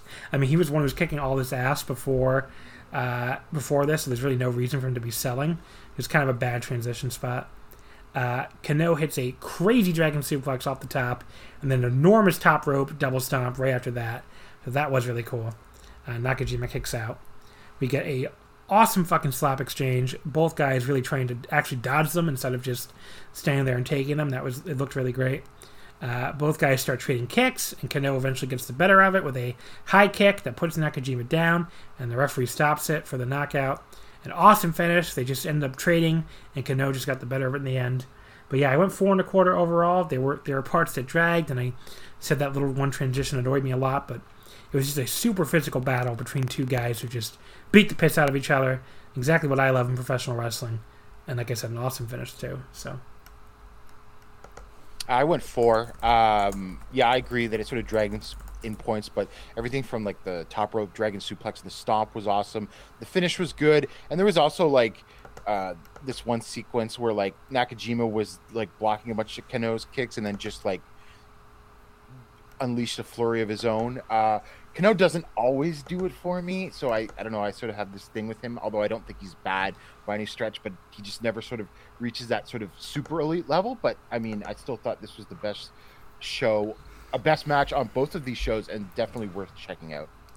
Uh, the semi-main event was the alleged 28th anniversary match, six-man tag team match. Naomichi Marufuji, Takashi Sugiura, and Yoshinari Ogawa defeating Go Shiozaki, Kaito Kiyomiya, and Kotaro Suzuki in 27:45. And boy, it felt like uh, every second of that. But I mean, it was just really boring. Uh, you know, it finally picked up when we had Go and Marufuji building up their match the next night. Uh, Go used like these Vader hammers on Marufuji, which looked pretty good. But Marufuji came back with a key lock that he eventually got locked in on him after a brief struggle and Go tapped. Um, you know, I I was charitable with three stars. I was very dull a lot of the way. Did pick up towards the end, but God, it was not worth 28 minutes of your life. I would not recommend watching it. But Uh, yeah, I also went three stars. This was certainly, to me, the most disappointing match of the two days because I didn't exactly have the highest expectations on uh, Go versus Marufuji as a singles, but I was looking forward to this match. Um, I have like a few things. I liked the Ogawa versus Kaito stuff at the beginning. That was fun, and I thought the Go versus Marufuji stuff at the end was actually pretty decent, but it just sort of lacked ended up lacking drama at the in like right at the end when he finally gets him in the, in the submission. And I also noted like when when uh, Marufuji's got going the key lock, I noted just sort of it sort of summed up the match for me. Ogawa and Suzuki are on the outside, and like Ogawa just casually like strolls up to Suzuki and gives him the most like least menacing looking eye rake I've ever seen, and it's sort of like to keep him from uh, saving uh, go. And I just thought that summed it up, like just casually go and give it an eye rake at it, what is supposed to be a heated finish. So Uh, match four. Can can you explain something to me? I never understand what the fuck is going on with Ratel's. Like Daisuke Harada, Tadasuke, and Yohei, they're still teaming together in every show. They're not called Ratel's. The announcers refer to them as the former Ratel's. Why are they not just called Ratel's still? I don't understand. I don't quite know. I mean, I get Uh, it. I mean, I get that fucking what's his Hayata's not in it anymore. But like, why can't the rest of them just be Ratel's if they're gonna team up all the time anyway? I don't understand. because they'll end up turning on each other in a couple of months anyway. it's so stupid. It's like one of the dumbest things. It, it's it's a very minor thing, but just fucking annoys me. Like I'm, like, it's it's it's like okay, we split up Chaos, and now all the Chaos members are still teaming together, but they're not allowed to be called Chaos. It's like what? Like everybody would be like, what the fuck? Well, what does that like- mean? I'm going to admit that I was watching Noah like all through early of the year, early in the year, but then as soon as the I realized how sort of bad their empty arena shows were, like during the tag league, I sort of tuned out and waited for the crowds to come back. So I missed a bit of Noah. Although I've been catching up lately, and I thought the Congo Produce Show was actually a lot of fun uh, from July 24th. So I, if I've missed something with the ongoing saga for Tell, I, I might have. I just I don't understand it either. Uh, but yeah, so Harada, the not the Ratel's, Harada, Tadasuke, and Yohei defeated Full Throttle, uh, Atsushi Kotoge, Hajime Ohara, and Seiki Yoshioka in 1455. Um, you know, this was to build up an I- IPW Junior title match for August 10th with Harada and Kotoge, which is a battle of ex tag team partners. Uh, which, by the way, that, that belt like outliving the promotion in the UK is pretty funny. Um, Harada got his knees up on a Kotoge moonsault and just immediately pinned him, which was a, a pretty surprise ending. Uh, it was some perfectly fine junior six man action. No, nothing really stood out here to me in any way. I went three stars on it again. So Yeah, I thought it was fine, um, and I like the finish. It was perfectly fine, like junior six man. Uh, match number three was Mohamed Yone and Shuhei Taniguchi defeating the Congo team of Manabu Soya and Yoshiki Inamura in 1330. Uh, you know, Soya with the bright red hair just looks so different than the Soya I remember from Wrestle 1. It's like really crazy. Uh, Soya and Maybach had a nice little thick dude battle, but this this match was like again uh, something you wouldn't expect to say a few years ago. Match was pretty good when Maybach Taniguchi of all people was in there, uh, especially when he was in there with Soya. But it was pretty bad when Yone was in there. Yone had a bad night. Uh, Taniguchi, you know, he had a series of PKs for the win. Uh, you know, I, I just like I don't know. Even the portion with him and Soya kind of ended up to drag by the, a little by the end. So I would go with two and a half. I mean, this was like a average match. I like this. I went three and a quarter. Uh, I thought Taniguchi versus Soya was the highlight. Also, I would recommend on the July 24th Congo Produce Show, there's a pretty good Taniguchi versus Manabu Soya singles match that's worth checking out.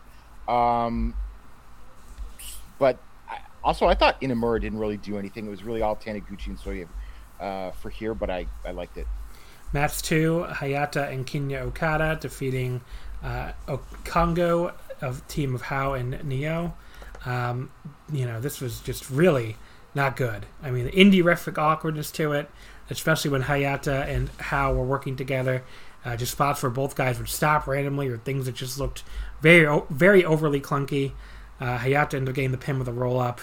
I just didn't like this at all. Went one and three quarters. I went like two and a half. Uh, it never really like if you're gonna do sloppy ju- uh, indie level work, then at least you know do some crazy shit, which they didn't even bother to do here. It was whatever. I mean, it didn't like l- come across as the worst match or anything, so I'll just give it a two and a half. And Uh, the opener, Masa Kitamiya beating Akitoshi Akitoshi Saito at 9:14.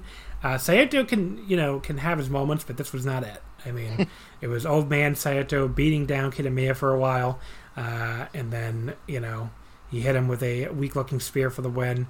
Not good. One and a half stars. yeah, I went one and three quarters. just this shouldn't have been on this show.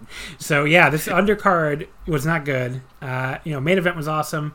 Undercard was pretty damn bad with like you know peaked at three stars for me and some really bad stuff in the earlier part of it, especially. So definitely not. You know, like I said, just watch the main event. You don't have to watch anything else from the show. Uh, then I don't know. Do you disagree with that at all? No. The Noah Day Two Departure Day Two on August fifth. Um, so this started out with a, a main event that I guess is be, proving to be pretty divisive with Go Shiozaki and Naomichi Marufuji. It has a high, a much higher rating on fucking Cagematch than I ever would have expected. It's an eight point three eight Oh, based Oh, wow. on twenty votes, which like averages out to like a four, you know, almost a four and a quarter, like between The four and inmates four. are and a quarter. running the asylum. Yeah, I don't know what that fucking rate. I mean, I thought this fucking sucked. I mean, I I've seen other people say it sucked too. I've seen a lot of people say it was fine. I saw one guy on Twitter say it was match of the year, which I'm like, okay.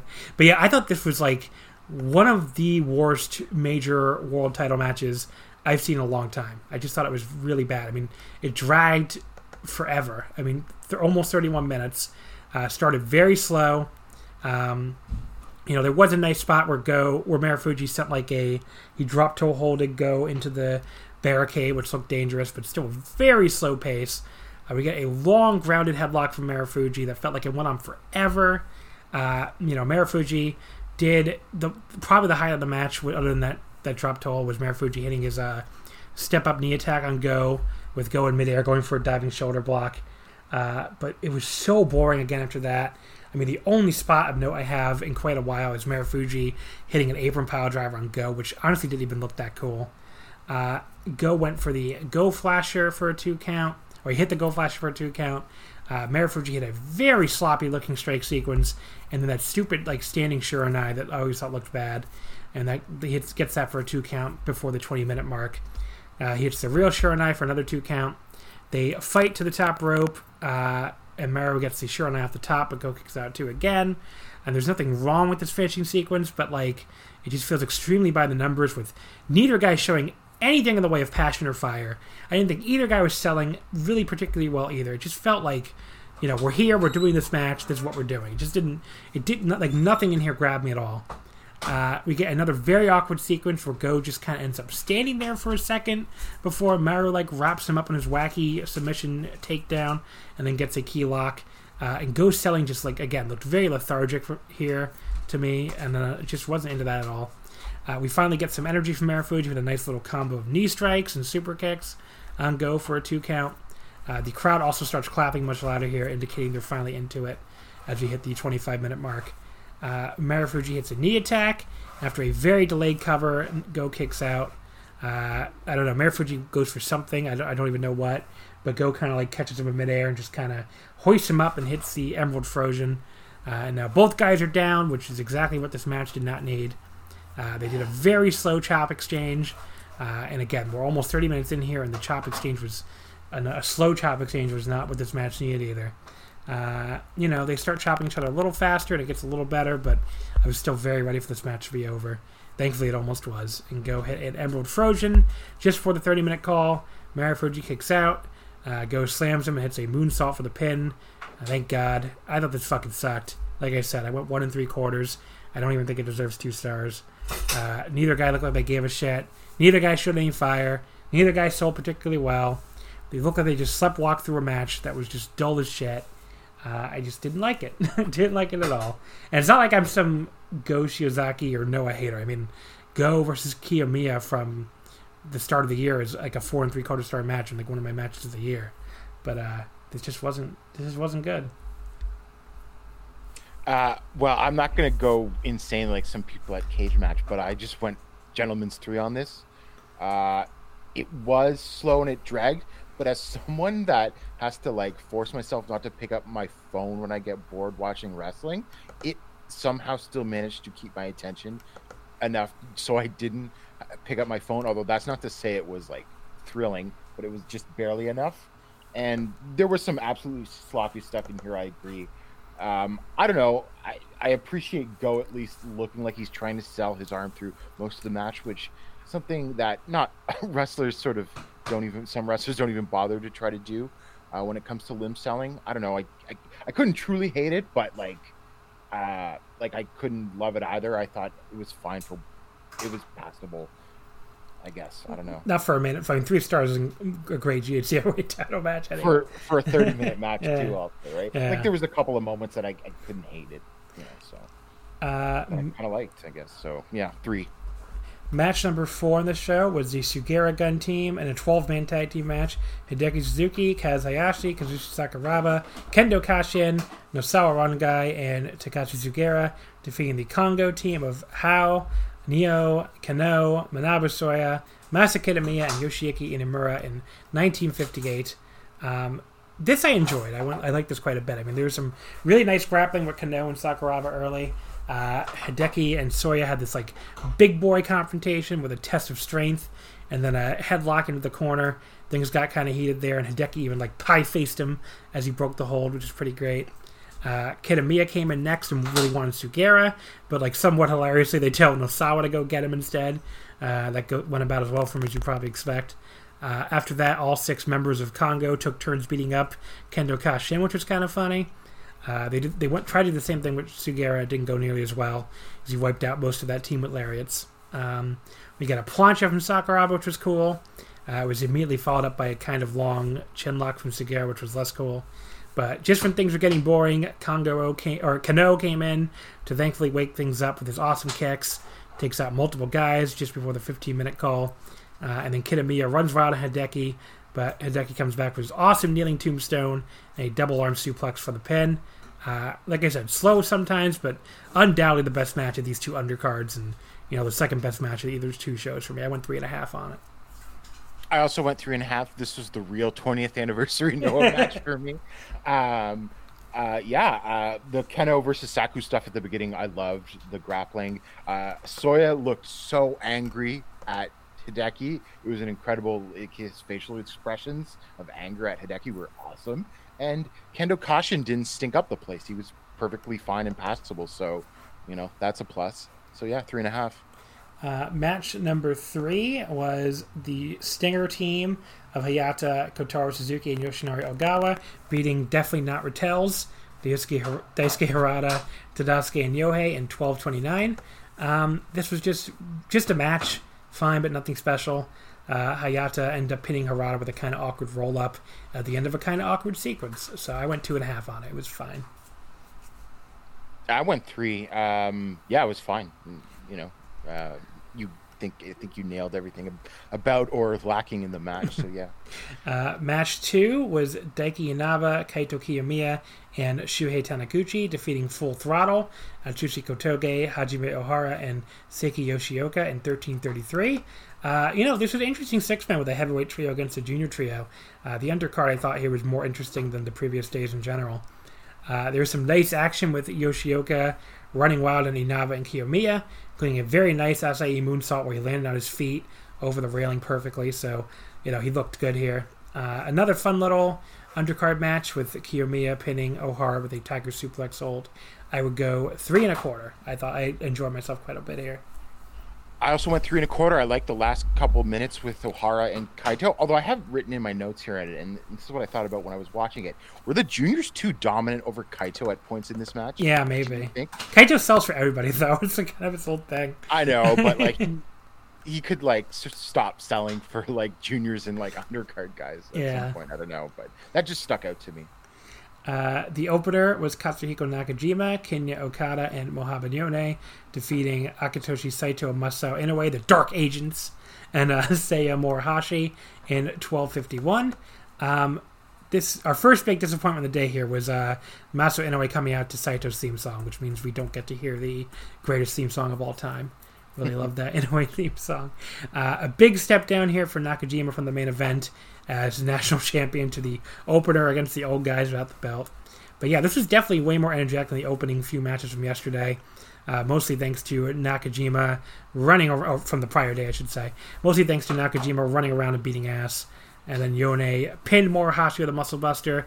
Enjoyable little opener. I went three stars. So Yeah, it was, a, it was fine. I'd go about three stars too. Uh, I thought the highlight for me is the beginning when Nakajima was just stomping I- Inoue's foot. I just thought that was hilarious. Yeah. So there you go. All right, folks. I guess we've covered a ton of stuff here. So, uh, Uh, oh, although I suppose one thing, like, what do you like? I had been tuned out of Noah for so long, and it's just sort of like I don't know where I feel like this company is going compared to like how awesome I thought it was the first couple of months of 2020. yeah, I mean they're they're kind of in a weird little transition period now or something. So, uh, you know, it's very. Uh, it, it, it, I don't know. It's, it's not like it's. Uh, it's definitely not my favorite promotion right now. I will say that. I mean, I don't know where they're going either. Um, they still have a lot of talent, so I'm not. You know, I, I think they can get things back in uh, back in gear at some point. But yeah, I mean, you know, they were a promotion I really loved in 2019, and was really enjoying at the start of the year, and they've definitely fallen off a lot.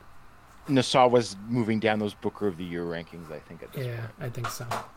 But yeah, I mean, uh, you know, overall, this it was a weird, weird two shows because, you know, Yeah. in- complete inverse of each other. The first show, awesome main event, terrible undercard or pretty bad undercard. Second show, pretty bad main event, terrible main event, and a pretty damn good undercard. So they put it together, they would have one good show, but they didn't. So what are you gonna do? Uh, any any other final thoughts? I guess on these two shows. Uh, no, my only other thought is like that upcoming uh, Yokohama Bunka Gym show. Could go disastrous on how they end up book if they depending on how they book it. It could be a fiasco, I think. But you know, Yeah, you know, it's we'll see. Like I like because Muto's been making noise about challenging for the GHC for like, a couple of months now. So I'm like worried that he's going to beat Kaito. yeah. I guess we'll find. I guess we'll see. I don't know. Yeah. Um, you know, he, he very well could, right? So, all right, we can wrap it up here. Give me some plugs. Yeah, uh, so uh, stay tuned for Voices of Wrestling wall to wall coverage of the Champion Carnival. I know that uh, Thomas and Paul are also eager to do that. And next week, look out, uh, I will have a multi part series. I think it'll run about three parts. Uh, August 15th, 2020 marks 10 years since Toshiaki Kawada wrestled his final match. He didn't, he just sort of disappeared and had lost interest apparently after uh, Misawa died. So he didn't go through the whole retirement thing. He's my favorite wrestler of all time. He's one of the greatest wrestlers of all time. I don't think anyone would dispute that. So I'm just sort of doing a retrospective of all of his biggest and best or most important matches from after the Noah split because that's a time that sort of I feel in his career that really gets ignored. Everyone knows the classic All Japan stuff from the 90s, but he's got like a ton of awesome stuff from the 2000s that I think a lot of people slept on because people weren't watching All Japan or and he also pops up in Zero One with some decent stuff at points. So I'm going to be going through uh, basically the best matches of the 2000s for Kawada. I always, I, I always, for, I always forget he was zero one world champion. yeah, that was like in so yeah, that was like in 2009. So literally like the year before he retired, he was zero one champion. Yeah. Uh, so that that belt has had like a bizarre history, but Nagata held it too. Uh, you know, it, it still has the AWA belt Yeah. representing it. But what are you gonna? It's a weird belt. All right, folks. So of course you can follow us on Twitter at Wrestle Omakase. Uh, Wrestling would have fed, of course. You can check out the Patreon, patreon.com slash wrestling omakase. We're going to have continuing coverage of the King of DDT and Tokyo Joshi Princess Cup. I'm going to go right over to watching King of DDT as soon as I finish recording and editing this. So, uh, you know, got a packed weekend here of stuff. So I hope you'll come check it out for only $5 a month.